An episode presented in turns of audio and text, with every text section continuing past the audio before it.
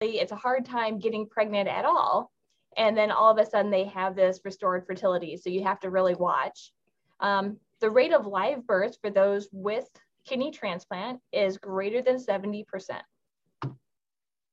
Although there are complications, so there's a 12 to 14% risk of spontaneous miscarriage that we know about. 6 to 8% um, elect for medical termination. 2.5 to 3% have stillbirth, and about 2.4% may have an ectopic pregnancy. We'll talk more about that too. Um, there are other organ transplant recipients who do go on to get pregnant. So uh, there are 650 births following liver transplants on the American and UK registries. So these are ones that we know about. And there have been at least 37 births following a heart and or lung transplant. Um, and complications were thought maybe to be higher for these people compared to the general population, but it's such a small number, it's hard to really determine. So let's talk about transplantation first. We'll have our first patient. Case one is Rosalind, uh, named after Rosalind Mannon, who was the Women in Nephrology keynote speaker recently. Uh, the, this is a 24-year-old female, prior end-stage renal disease secondary to juvenile nephronophthisis is on the wait list to receive a second kidney transplant. Um, she's returning for her listing update while awaiting for her next kidney transplant. So just a reminder, this is a ciliopathy disorder that affects the kidneys, characterized by inflammation and scarring of the kidney, inherited in an autosomal recessive fashion, and is the most common genetic cause of childhood kidney failure, which is about 0.9 cases per million people. Also characterized by fibrosis, inflammation of the cysts, at the cortico-medullary junction. And so, what are you going to ask her? This is again the listing update. What do you want to ask her? What would you like to discuss during this visit?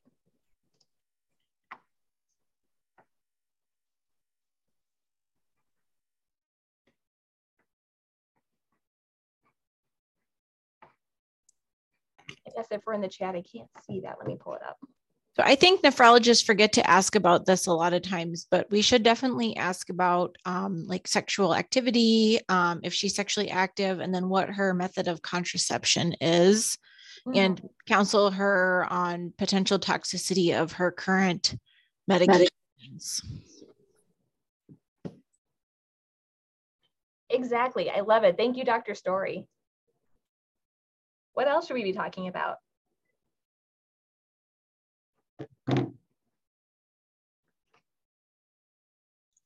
I guess it's part of the same question, but are you planning to get pregnant?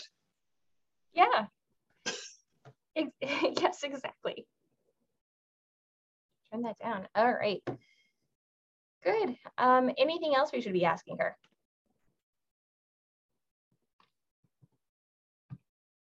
So just a couple more things to bring up. Um, one one question here is uh, we we do this routinely regardless is um, have they already had uh, live vaccinations if she's not on her immunosuppression um, can we give her the MMR right now so that would be very helpful for thinking about pregnancy in the future all right, next case. This is Agnes, named after Dr. Sanders' favorite pathologist, Agnes Fogo, who is also um, the other keynote speaker for women in nephrology recently. This is a 20-year-old female with kidney disease secondary to congenital anomalies of the kidney and urinary tract with right-sided nephrectomy at age six weeks of age. Chronic kidney disease uh, with is consistent with bilateral uh, reflux, and the patient received a kidney transplant 10 years prior. She's just returning for a routine visit in transplant clinic. This is just a regular visit. And I just put a picture of uh, uh, the hydronephrosis, which again, we all know. So anything to ask her, anything we should discuss during the visit with her? Contraception. Yes, please. Sexual history, if she is active or not. Mm-hmm. Specifically, if she's on ACE or ARB, right? Yes. Mm-hmm. And for transplant patients, the CellCept too. Exactly. And like Dr. Hunsaker said last time, is she planning on getting pregnant? All right, so at the time of transplant, we do counseling. So we should have contraception counseling and actually probably before transplant, this, this all happens too, but at the time of transplant, we need to do contraceptive counseling, discussion regarding risk depending on concurrent comorbidities, CKD, whether the patient has proteinuria, and kind of discuss uh, with a nephrologist and obstetrician about future uh, plans for pregnancy, for, for having children down the road. Uh, discussion regarding potential maternal risks in pregnancy, discussion of potential fetal risks in pregnancy, and if they are planning pregnancy, we should discuss the timing of pregnancy and you should wait at least one to two years post-transplant.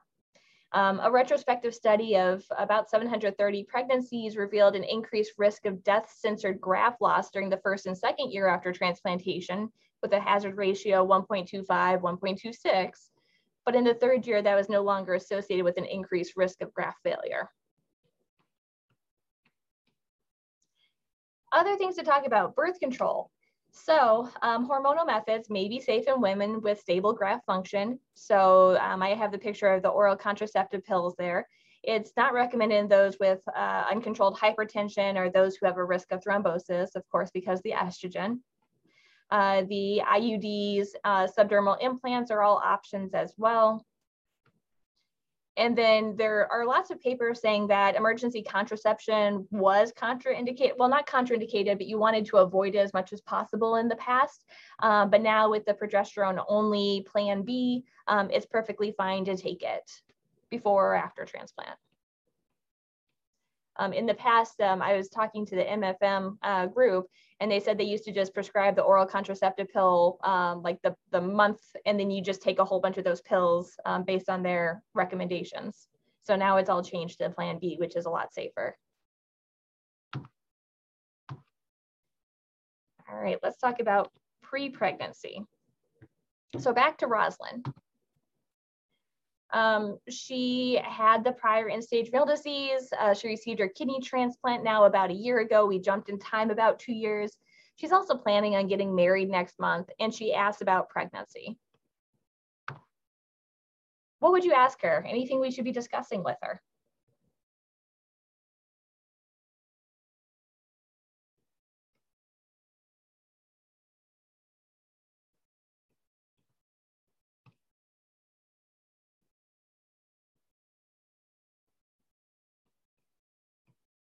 So we've talked about it some. Um, we talked about planning. We've talked about contraception in the past. Anything specifically for her?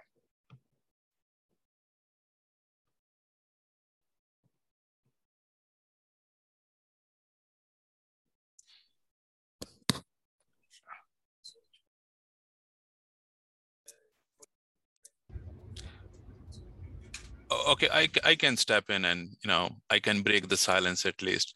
Uh, so uh, medications of course i mean um, what what immunosuppressants is she on? And um, blood pressure control what antihypertensives is she on? And um, uh, from lab wise proteinuria creatinine levels. Mm. but these these are the things we can discuss with her and ask her. And talk about what method of contraception is she using. Maybe wait for another year because she's just one year out of transplant. Exactly. Thank you both. All right, and I have just two more things to add here. Um, uh, and, and thanks for breaking the silence too. Oops, I go back. Oh no, I went to the end. Okay, um, so two more things that I would bring up for her. Uh, which would be uh, considering uh, genetic counseling uh, because she does have an autosomal recessive uh, disease. And then the other thing that I would bring up is you should probably have her referred already to MFM so that we can start planning in advance to make sure she's not on other medications um, that we would be concerned about.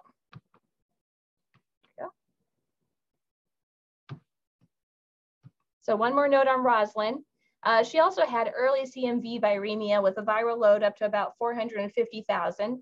CMV has now been negative for about two months, and she is still on Valcyte for the CMV infection. Uh, does that bring up any other considerations?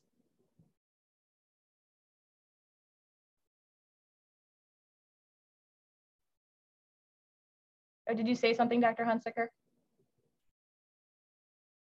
You're on mute.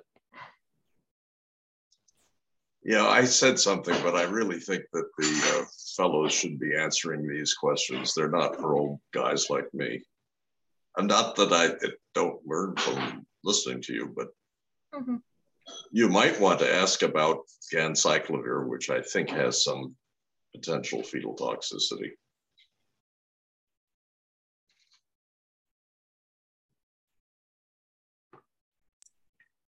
Uh, yes, exactly, Dr. Sweeve. She has um, a CMV viremia before, and uh, uh, she's on a suppressive dose of the valsites. Then we have to think about that, that what we can do with the valganciclovir during the pregnancy. Would we consider stopping the valganciclovir during the pregnancy if she, say, got pregnant in a couple weeks? Do you think we would stop it at that point, or would we continue it? I don't know. Mm-hmm. Yeah, thoughts from anyone on that?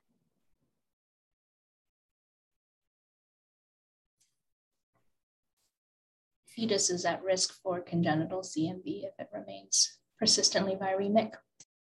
Exactly. She's been negative. She's been negative for two months. Are you going to risk taking her off the valsite now? Well, is valsite contraindicated in pregnancy? I don't know. Yep. So it it when I talked to MFM folks, they said the valsite is not contraindicated in pregnancy and that there would probably be a higher risk of stopping the valsite if you think that there's going to be recurrent CMV infection. Um, so we're going back to those those torch organisms that we learned. I mean, I haven't really thought about it since medical school, but um, it's definitely something to consider. So um, this would be another reason for her to delay her pregnancy for a little bit to get over the CMV viremia, possibly get off the valsite for a while and make sure the CMV viremia is gone, and then consider screening during pregnancy again. So we're back to Agnes. She's our 23 year old female now, um, had the right side nephrectomy, Last time we talked to her was a few years before. She is now 13 years um, out from her kidney transplant. She was married in the last year and also interested in pregnancy. I don't know if we have anything new to say to her. I think it'd be a lot of the same uh, recommendations, although she's further out. And like Dr. Baig said, we need to talk about creatinine, proteinuria, all these other risk factors. Also of note, um, accidental pregnancy, um, there have now been a few reports of success, successful pregnancies, um, even in accidental pregnancy. And so um, there's no need to do systematic termination, but you need close follow-up. And if they've been on CellCept plus minus like lisinopril, losartan, an ACE inhibitor, or an ARB, you really need to inform uh, the future parents about the risks from those medications. And we'll go into a little bit more for the mycophenolate. So pre-pregnancy preparation, um, you're at higher risk of diabetes if you have a transplant. So control of diabetes if that's there.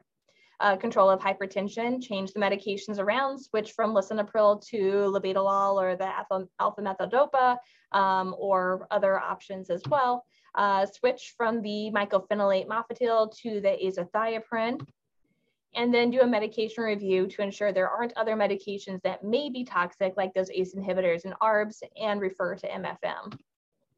Um, test for infections such as CMV, and I don't know if we routinely do this for those that are like 13 years out, but it's something that we should consider um, in addition to the obstetricians. And so there are goals prior to pregnancy, again, waiting at least one to two years after graft, at least six to 12 months following rejection, stable creatinine, preferably less than 1.5, absence of or minimal proteinuria less than 0.5. Hypertension is well controlled. And the recommended immunosuppression um, as of right now is the calcineurin inhibitors, azathioprine, and corticosteroids. With the above regimen, um, statistically speaking, based on studies we have, there is not a major increased risk of congenital anomalies in newborns. It's about 5% in the transplant population compared to 2% in the general population. And these also can be safely used during breastfeeding. Uh, they are detected in breast milk in small concentrations, uh, but overall thought to be safe. So talking about steroids, uh, there is limited transplacental passage. Uh, most of this data that we have right now is based on the IV steroids that they get for uh, maturation of the fetal lungs. Um, and so this 10% is related to those IV or IM steroids rather than um, low dose uh, prednisone. Um, from what I understand, prednisone doesn't really cross um, the placenta. Back in the 1970s, there was a use of low dose prednisone for chronic infertility treatment, um, which resulted in maybe a lower birth weight in the prednisone group with the risk of malformations being comparable. Uh, there have also been cases of transient corticotropin deficiency and thymic hypoplasia. The thymic um, issues kind of tend to be a recurrent theme, so we'll talk more about that too and also an increased risk of gestational diabetes uh, for obvious reasons, and then also premature rupture of membranes. Azathioprine, um, very low transplacental passage, one to 5%. And then also the fetal liver doesn't synthesize the enzyme needed for its activation. And there's three toxic metabolites that don't cross the placental barrier. So overall thought to be very safe. Different studies show that congenital anomalies range from 0 to 11.8% based on what study you're looking at. The 11.8% study was a smaller study. Uh, there's lower birth weight. Um, all of this, uh, all this data that we have, uh, there's there's other issues confounding it, of course. And so I'll show you these uh, risks associated with the medications but why are these people on the medications in the first place? Are they on the medications because they have a history of a transplant? Are they on it because they have a history of lupus or lupus nephritis? Are they at a higher risk already? We don't know whether it's from the medications or whether it's from other medications they're on or underlying disease. So it's hard to say. So the lower birth weight is again a common theme. Um, in animal models, if you give a super high dose, greater than four times the recommended dose, they can get cleft palate, skeletal anomalies, hematology anomalies, chromosome abnormalities, and reduced fertility. But again, that's much higher dose than what we'd expect. And it's animal models. Moving on to calcineurin inhibitors. Um, so the biggest issue we run into uh, post-transplant is trying to get the tacrolimus or cyclosporin up to a therapeutic range in the third trimester. So as soon as they start hitting the end of the second trimester, we start watching their tacrolimus levels closely because we have to increase, increase, increase to actually get to a therapeutic dose.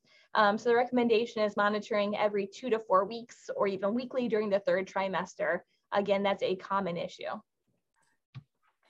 Hey, um, Melissa, do you know why that happens? Is it like um, increased like plasma flow? I mean, hyperfiltration, like what, or is there something? That um, interferes with metabolism. I mean, that actually increases their meta- metabolism of it. I am actually not sure. I'll look into it. Any of the transplant physicians on? No. So yeah. for, for tacrolimus, part of it has to do with the, uh, the hemodilution and the uh, increased plasma volume. Mm-hmm. But for cyclosporin, I wasn't really aware that there was a substantial change in requirements uh, during pregnancy. So uh, I don't know. You're, you're asking about the plasma concentration, correct? Mm, yep. Yeah, I wanted to know why. I mean, yeah. I thought you know whether there's something about yeah increased metabolism or just it's just plasma volume issue. Yeah. And, but that but that would be a progressive change and not necessarily something that just happens. So again, yeah. we have an observation and then there are hypotheses to explain yeah. the observation. Sometimes the hypotheses are wrong. It's a guess. Dr. But the observation, I think, is correct. At least I'm sure for tacrolimus, cyclosporin, I'm not so sure. Do you know why cyclosporin doses or levels get altered in third trimester? Oh, no idea. I don't know. Okay. All right. Well, I'll see if I can actually find anything that's tested, but thank you so much for your, your answers there. Um, I guess there's a lot of transplant nephrologists hanging out together, so thank you. Um, and then the other um, thing to note again is after delivery, we have to decrease the dose again. Uh, cyclosporin has a 37 to 64% concentration in the fetus, but it's not thought to be mutagenic or teratogenic And rat studies at therapeutic dose said maybe some cardiac toxicities and may suppress the self-reactive lymphocytes, which may make them at risk of autoimmune disorders in the future. But that's a lot of maybes um, in an animal study. Tacrolimus crosses about 50% concentration, so similar to the cyclosporin, um, but the fetal exposure is minimized because there's a placental expression of this glycoprotein P, which then transports the drug back into the maternal circulation. Uh, cohort studies doesn't show the increased risk of congenital anomalies, again, about 5% in this group compared to 2% in the general population. Um, similar, similar results to those of cyclosporin and rat studies. Um, in addition, there is potential neural tube closure defects noted if exposed to very high doses. Again, animal studies not seen um, in people. Now to the one we get concerned about the most. Uh, the mycophenolate mofetil, CellCept Myfortic, 23% risk of malformations. These are the different malformations. It can affect the ear, eye, heart, face, fingers. Uh, there can be esophageal atresia, spina bifida, all these different problems. 50% risk of miscarriage. So it's uh, um, even less likely to get to the point where you'll get the malformations. Uh, when we counsel people, we recommend stopping at least six weeks before you stop the contraception. So if they're thinking about uh, stopping their birth control pills, have them switch off to the azathioprine for at least six weeks before you actually stop the birth control pills. We also want to do that anyway because we want to make sure they're stable in the new regimen before they get pregnant. So we want to make sure that they're doing fine on um, the, the medications they take during pregnancy. So sirolimus, mTOR inhibitors, uh, there have been- So can I interrupt very quickly at this? so this teratogenic effect of mycophenolate, it remains throughout the pregnancy or it just during the organogenesis in first three months or first trimester and or how does it work? I mean, it is, I mean, can we like resume it in the middle of the pregnancy or somewhere or we'll have to just continue throughout the pregnancy without cell CellCept? Um, so other people correct me if I'm wrong. Um, so I, I, I, don't think anyone starts it intentionally, usually in the, the late second or third trimester because of the risk that have been associated with it before. Um, and, and so I don't think that would have been studied at all. Um, I, I doubt there are a lot of cases where it's been started in the middle just because it's been so teratogenic and we know that it affects uh, the growth of these different organs. So it's probably not worthwhile doing it later um, but I'm not sure about data. Anyone out there know anything about that? Otherwise, I'll get back to you on that too. Well, it was the the data came from experimental animals that it was primarily during the period of organogenesis, but as uh, Melissa has said, basically it's been contraindicated during pregnancy ever since, so there's virtually no data on the mechanism of it or the, the uh, period of possible use. And I don't think anybody would use it even in later in pregnancy. Mm-hmm. But Larry, isn't the, the, mechanism of action for azathioprine similar uh, to mycophenolate? Well, yes, it is. Of course, they're both anti-proliferative uh, agents, but the, the, data are very strong that, that azathioprine is fairly safe and uh, the limited clinical data of people who've had it, uh, as you've just seen, the risk of malformations, people who, uh, this is of course mostly in people who uh, didn't know that they were pregnant and kept, kept on taking their stuff. So it's mostly an uh, early exposure problem, but we don't have much data on the later outcomes. Yeah, so there are, two, there are two answers then. Either we don't have enough data on mycophenolate and uh, cases that were observed are maybe just case reports. Uh, either uh, what you see it's drug specific as opposed to mechanism specific. Um, well, I think the data is probably true because we deliberately put people on azathioprine during pregnancy, and if the signal was this strong, we would have seen it. Um, and in terms of mechanism of action, mycophenolate is thought to be fairly specific for the for the salvage pathway that's operational only in lymphocytes, while azathioprine is a uh, xanthine oxidase inhibitor that is involved in all uh, cells. So theoretically, at least, azathioprine effect should be more profound than CellCept, but the data suggests otherwise. I don't know why. This is a fun conversation. Thank you. All right. Um, and then sirolimus, uh, there have been few pregnancies reported. It's currently a class C. There was a recent case series where all women stopped the sirolimus as soon as pregnancy was detected. Unfortunately, there were three miscarriages in the first trimester and one case of structural malformation. Um, but that person was also on mycophenolate at the same time. Um, overall, it's actually thought to probably be safe, but we don't routinely use it. Uh, belatacept, belatacept. Um, no data in humans at all. Um, they've had three known transplant recipients uh, who are on it during pregnancy, no congenital abnormalities, did perfectly fine, no teratogenic effect observed in the animals, so probably okay. We don't know. And then thymoglobulin. Um, so if they have rejection, um, can they receive thymoglobulin or if they get pregnant shortly after receiving thymoglobulin, what are the concerns? So the biggest concern is that might affect the thymus development and induce chronic reduction of T cell immunity. This has not been studied, this is a theory. There have not been clinical trials, only few case reports available. Um, one case uh, delivered at 37 weeks um, had a smaller birth size, no fetal abnormalities or infections at six months postpartum. We don't know long-term data. No known fetal malformations. So maybe it's safe, maybe there's thymus development issues, maybe they're being put at risk of um, having lower immunity later in life. We don't really know. Uh, basiliximab, there's pretty much no data at all, uh, no teratogenic effects reported in animals. So again, probably safe, we don't know.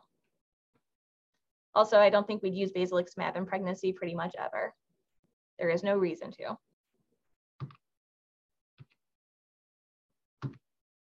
So moving on, back to Roslyn. Melissa, can I ask a quick question? Course. Um, I was just thinking, you mentioned a 50% miscarriage rate. What is the miscarriage rate in the general population? Um, I I don't know the miscarriage rate. I think it's been quoted before like 20 to 25%, although um, the data that we have doesn't capture everyone uh, because lots of times it's not reported. So when you see the transplant numbers, it's actually uh, lower than I think the general population. I'd have to look up the exact numbers, but I think it's lower than the general population because we're not capturing everybody. 8 to 15% from Google per Dr. Honkinen. So if it's 15%, then it's only about a threefold increased risk. 50% seems like a lot but maybe it isn't that much. Although I wonder because our data, everything we have for our data is, is kind of scarce. So I don't know if we're actually capturing all the pregnancies either. But that's half of them. That's one and two. That still seems like a lot. Even in the general population, I think the way they're reporting data is that amongst the women who knew they were pregnant, amongst the ones that didn't know they were pregnant and had a miscarriage. So that number is going higher than 30 to 50% from what I'm looking. Yeah, that's my impression. I, my impression is that miscarriages are actually a very common phenomenon, and some of them are not, or maybe many of them are not recognized. Oh, I'm sure. And if it's just a chemical miscarriage, um, it's probably not. It, yeah, it's, it's hard to say. So with the thymoglobulin, were you suggesting that we do a pregnancy test before we give uh, thymo? Well, you could argue that we should be doing pregnancy tests on anybody who's getting admitted to the hospital exactly. who's of reproductive age. ER is doing. That's what Which ER we're does. not doing. We're not doing. Yeah, we're not. yeah. Sorry, Melissa. Well, we're not doing, by the way, we're not, since we're in this uh, area, we're not doing REMS uh, for CellCept either when we start. Uh, we are. The pharmacist does it. But if we do it, in, if we start them, uh, let's say in clinic, we don't do it it, but there are REMS and then there are REMS. This is not a mandated You don't lose your license. Um, quick question for Melissa. When you say like miscarriages, what are the studies that you're looking at that you've seen? Uh, are they doc? Are they counting a, a pregnancy prior to six weeks and lost? Are they counting that as a miscarriage or after between six weeks and on? Um, it doesn't say. It just says miscarriage. yeah because that's i could see where a lot of missed you know what i mean like missed uh, you know you know missed cycle and then mm-hmm. the issue is how do they know it's you know they don't exactly get their cycle on time too probably right because of uh transplant i mean well in the that one year i wonder if that you know if there's a variances in, in uh, menstruation too yeah, whether you would catch all of it yeah exactly um, and, and part of it is uh, like what, what birth control pills or Nexplanon or IUD are they on? Are they um, getting frequent periods? Are they getting, um, I mean, there's the potential for pregnancy despite the, the um, contraception, even though that's low. Yeah, there's a lot of uh, questions still. And we just, um, the way we gather the data doesn't tell us everything that we want. And it's particularly challenging for those who are pregnant or want to get pregnant because you can't randomize them at all and our information is very limited. Yeah, if you guys see the chat box, Kathy Lee Sun is saying that the 49% came from the prospective study from Euro Network of Teratology. Mm. So that's where the data is from. Excellent. Thank you for bringing that up.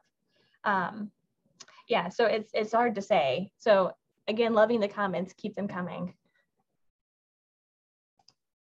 Uh, oh, so we're back to Rosalind. Um, so she's now 27. Um, she's not had the active CMV for about a year. So we're about two years out of transplant, no CMV for over a year. She's now pregnant. It's been six weeks since her last menstrual period. Anything we need to ask her, anything we need to discuss during this visit?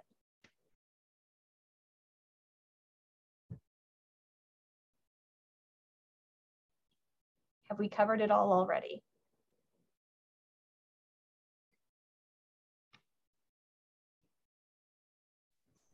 I guess, oh, I think the main room's gonna talk. Same thing, ask her about medications that she's taking.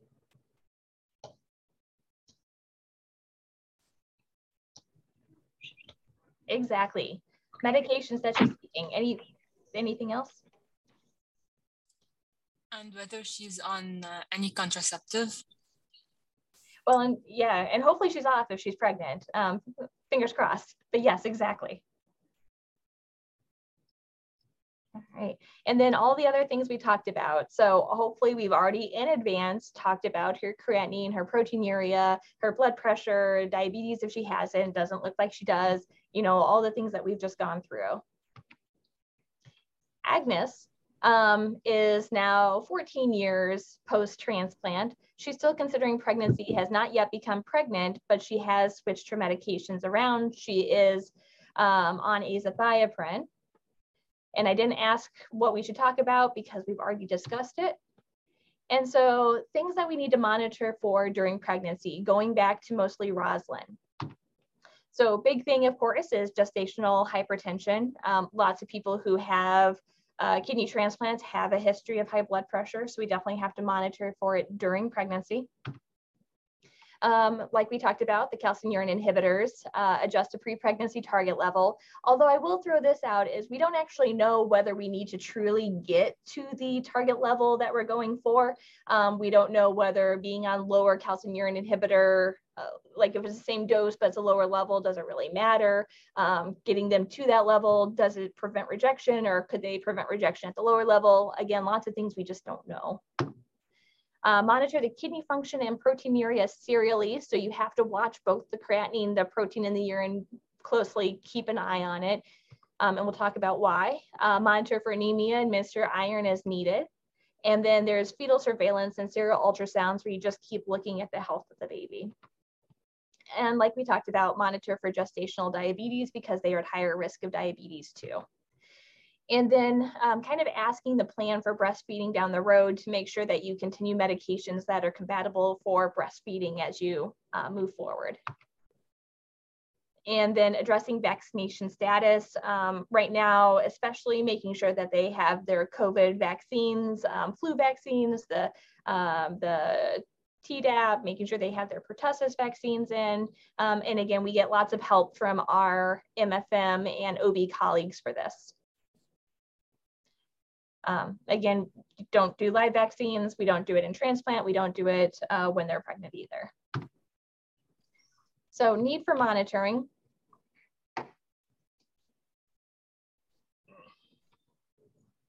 So we already talked about those. Okay, so blood pressure, weight, kidneys, urine. Um, so hyperfiltration, we should talk about this. Uh, during pregnancy, there is glomerular hypofiltration, like all of us know. Uh, there is a 25% increase in the 24 hour creatinine clearance within the first four weeks after the last menstrual period, and by 45% at nine weeks. Um, this is particularly important again for those who have the one kidney after transplant. We see some decrease in the third trimester, and proteinuria may develop in almost 40% of patients near term. Uh, this is part of why we talk about how a UPC should be 0.2 in normal people, but less than 0.3 in pregnancy. You allow a little bit more proteinuria and that can be physiologic. So main maternal adverse events that can occur for those who have had transplants. Infection, very common. Um, urinary tract infections are often asymptomatic in these patients, um, and there's a risk of pyelonephritis. And so even asymptomatic uh, bacteriuria uh, we do treat it. Hypertension, again, super common, um, and it can predispose to preeclampsia, and it's a main factor for the cardiovascular disease, cerebrovascular disease, graft function. Uh, preeclampsia. Um, uh, again, incidence is higher with those with poor graft function or hypertension. Um, and preeclampsia can cause lots of issues. Um, chronic hypertension, um, previous preeclampsia and elevated serum creatinine at the start of pregnancy are the most prognostic. And with preeclampsia, women who have received transplants are at higher risk of postpartum serum creatinine levels um, being higher, preterm delivery, C-section, and small for gestational age infants. Uh, gestational diabetes mellitus, we've talked about. And then acute rejection, um, the instance they have listed is about 10%, which is higher than I expected. Kidney considerations during pregnancy. Can I ask you a question before you move on? Of course. So do you think uh, proteinuria in pregnancy is a bad thing or not? Um, so we expect the proteinuria in pregnancy. The question is how much and how much is it changing? Are you going from, uh, and they often do the 24 hour urine in pregnancy. Um, are you going from a UPC of 0.2 to 0.4? Are you going from 0.5 to 3? Um, and, and I would argue that going to um, like a UPC of three or having three grams of protein in a 24 hour period is bad. Because there is some argument that if you increase that if you have hyperfiltration, you should be seeing some increase in proteinuria if you have, you know, to start with uh, uh, low or even moderate level proteinuria. Mm-hmm. And that is not the type of proteinuria that we are worried about that uh, increases uh, I guess, risk of uh, CKD. Agreed, completely. Yep. So some physiologic increase is normal, um, but I guess the trend is the thing that we're going to be watching the most. Moni, how much, like when you say that this is the trend, I mean, this is what you're seeing, like are people suggesting that up to one gram is normal? Because right now our guidelines is 0.3 grams in 24 hours. So, you know, if you have, uh, I guess the way I would look at it, if you have an increase in uh, GFR by, let's say, she said 40%, uh, I would say that if you have an increase in proteinuria by 40%, I would think that's, you know, expected. I don't know if it's as simple as that because your final protein in the urine is a reflection of your glomerular permeability and, and your tubular reabsorption yes. capacity. So I don't know whether we know the answer to the question. No, but uh, I guess coming up with a simple way of looking at it as opposed to saying we don't know. But I don't know, like, yeah, I agree with Christy in the sense that you can't, you know, I mean, there's some sort of dysfunction going on, right? I mean, you're not supposed to see one and two and three grams in pregnancy. That's just not what's seen. So, you know, there is a lot of argument because if you look at, uh, and, and, you know, I'm actually quite interested in this. If you look at the drugs that uh, cause hyperfiltration, uh, uh so again, not, a, uh, not hyperfiltration, uh, pathologic hyperfiltration.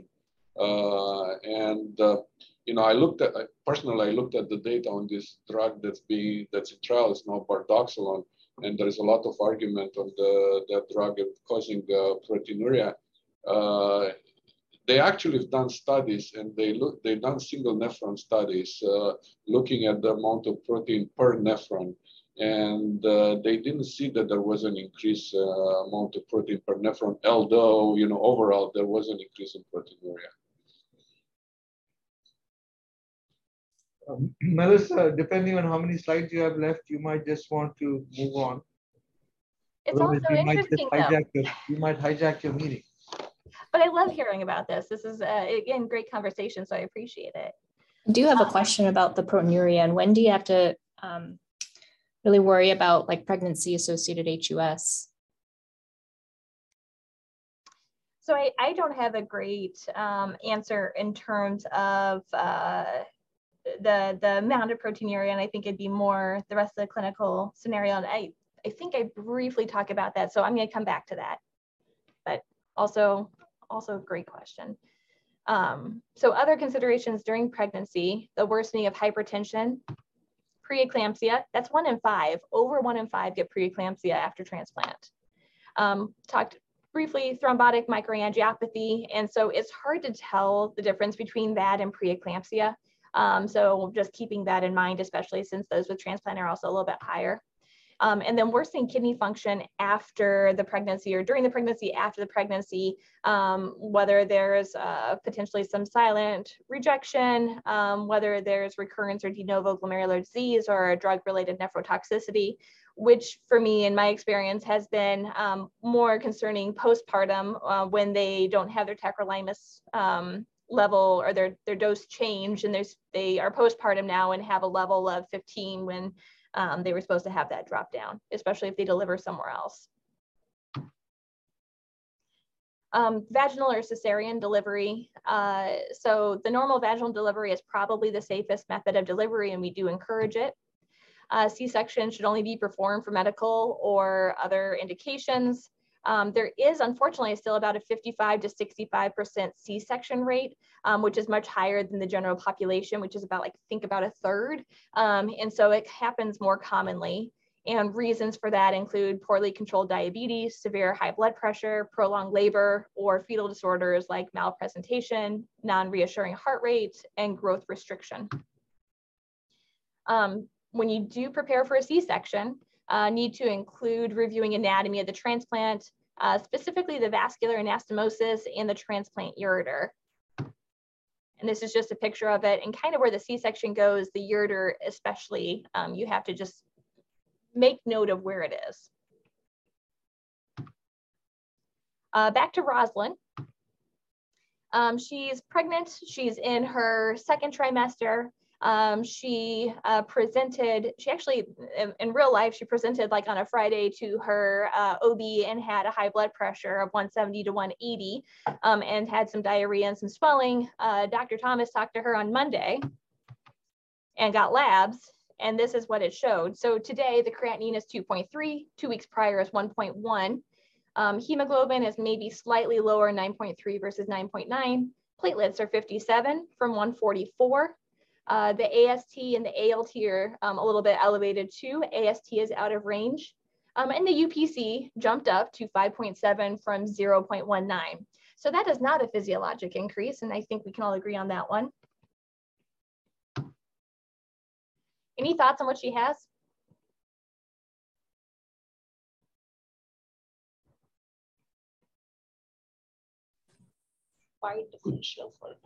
Could be HELLP, could could be hepatitis E.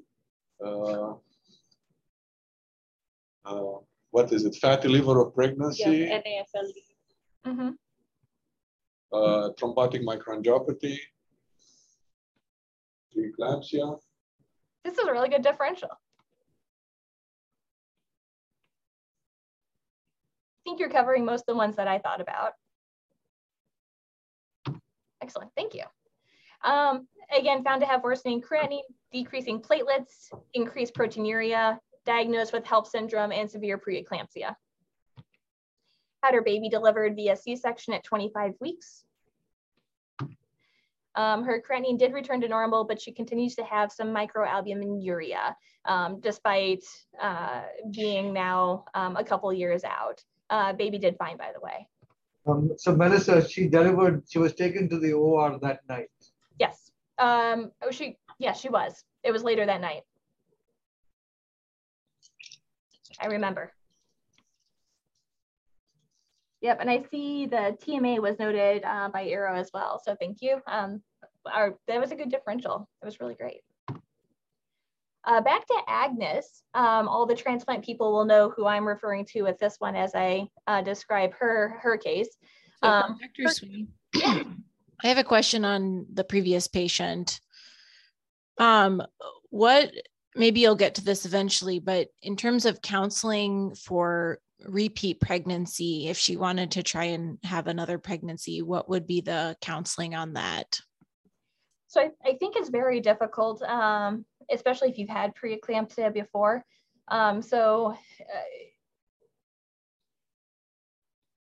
it, I don't have any numbers to give her. All I could say is that you're at higher risk of having preeclampsia again. Um, it, it, may be a rough delivery. Um, I don't have great answers. Any of the other transplant nephrologists have um, anything that you would use? So, you know, I don't have any great answers either. I would say that um, I would counsel her like severe preeclampsia, which is worse with the first pregnancy.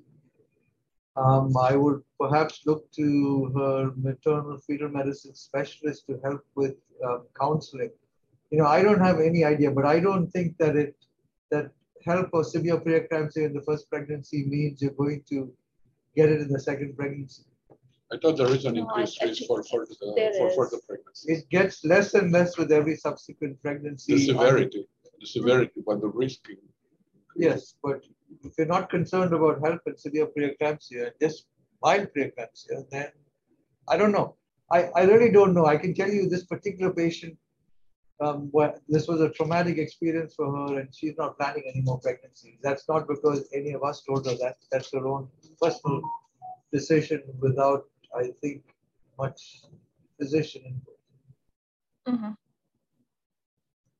Yeah, and I I would overall, and if you wanted to, we can we can talk about trying to alleviate risk. Um, MFM puts all the transplant patients on aspirin when they see them as soon as they're pregnant. Um, so everyone gets on that prophylactic aspirin too.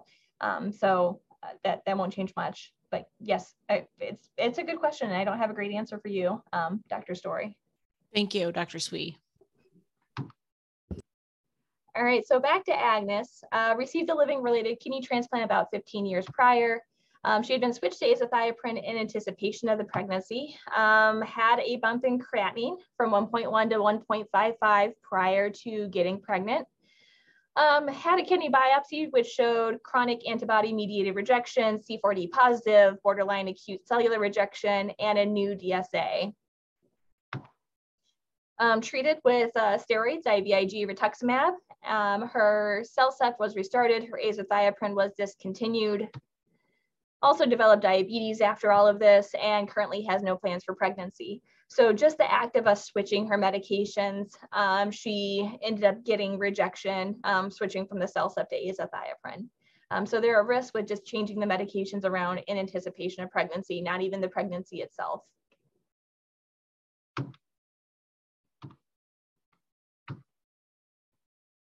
All right, so postpartum considerations, again, thinking about breastfeeding if they're planning on doing breastfeeding, uh, screening for gestational hypertension despite having already delivered, you still need to watch their blood pressure. Uh, screening for any acute kidney, kidney injury after uh, delivery, which can be related to preeclampsia, which can occur after delivery as well. Or like I said earlier, the tacrolimus levels, if they don't get if you don't decrease the tacrolimus, um, there's a potential for getting some toxicity from that. Uh, postpartum depression, and then following up with us as well as uh, the OB team, and then talking about postpartum contraception again to make sure there isn't a pregnancy right after delivery. And then if they're not planning on another pregnancy, maybe timing for adjusting the immunosuppressive regimen again. When do we switch back to CellCept? Um, or, or do we just continue on azathioprine for the short term? Just a note on preterm delivery, about 50% of women with a kidney transplant will deliver before 37 weeks gestation. 20% will deliver before 32 weeks. Mean gestational age is 36 weeks. And preterm delivery is often induced because of high blood pressure, preeclampsia, the kidney numbers getting worse, or fetal problems. So this is not an uncommon thing to happen. 20% have intrauterine growth restriction. And the average birth weight for those who have transplant versus not is 2,400 grams compared to the 3,300 gram average for those um, who've not had a transplant. And then after birth, um, just looking at long term, um, they were uh, often had growth restrictions. So the birth uh, weight, height, and head circumference were lower, but at 12 months, these differences were no longer significant. And then at month 24, 95% had a normal physical exam. So this is good for long-term prognosis. Um, looking at one study of 48 children studied for a mean of 5.2 years, 95% of them had normal general health and 98% had normal development. The preterm birth, birth weight, and parents' socioeconomic level um, influence the neurocognitive development independently of in utero exposure to immunosuppressive drugs. So if you um, looked at the drugs alone, um, there's a difference, but it was due to these confounding variables. Um, of note, again, lower B and T cell uh, counts after birth. Uh, so there, in one study, showed the higher occurrence of infections in the first year of life. Um, and that's still, so there are higher infections in the first year of life um, for these children. But the question again is whether it's due to being preterm, maybe having the lower birth weight, or is it related to thymus development? And then potential for premature hypertension or CKD in the adult life. Um, and so if they were preterm, um, do they have, um, you, you would have fewer nephrons. And so are they going to develop CKD at an earlier time um, when they're older? And references, uh, any questions?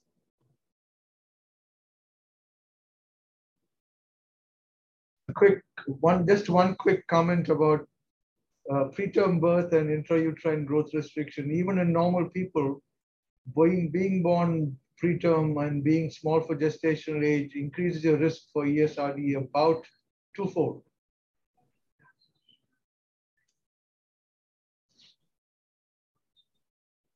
And then if they have something genetic too. Um, then you would obviously well, I don't know if it's obvious, but you may well have an additive additive effect if you have an additional problem. So you were born preterm and then had preeclampsia yourself, and you were a smoker, I think each of those would independently have an impact on your future risk of ESRD. Mm-hmm. It is interesting that when you look at, we, we talked about cyclosporin and Imuran not being as immunosuppressive and increasing the risk of rejection. But when you look at patients who keep their graft the longest, they're actually patients that have been on uh, Imuran and probably cyclosporin as well. So, so there, there is um, a selection bias. I'm assuming so. So in the 1970s, um, the one-year graft survival for kidney transplant was of the order of 50%. So the long-term survivors are a particular group of people who may not have needed a whole lot of immunosuppression. I don't know if we can really take those long-term survivors who survived against odds and look at the more recent cohort. But maybe Larry can, can comment on that. There, um, there we go. I'm not sure what the question was, but the longer that you keep your graft, you know, there are two conflicting things. For the first 10 to 15 years, the rate of development of chronic graft changes that lead to graft failure is fairly constant. That's the, the, the slope is pretty linear on a log graph, but after about 15 years, there's a definite decline in the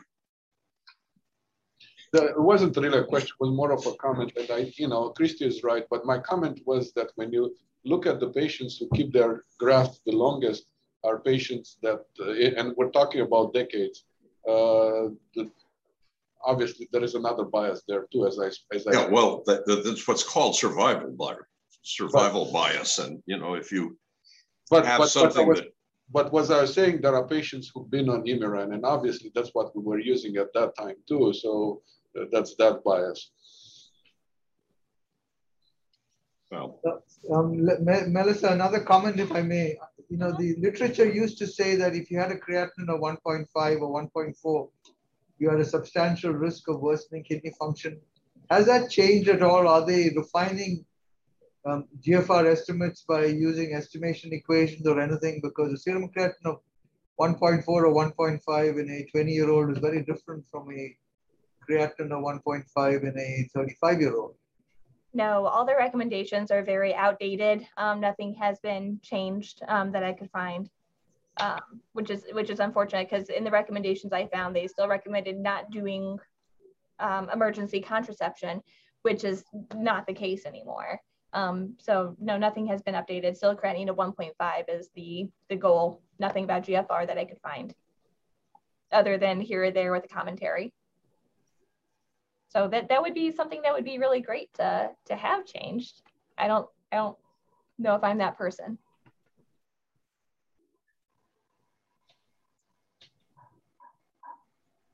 Any, any other comments?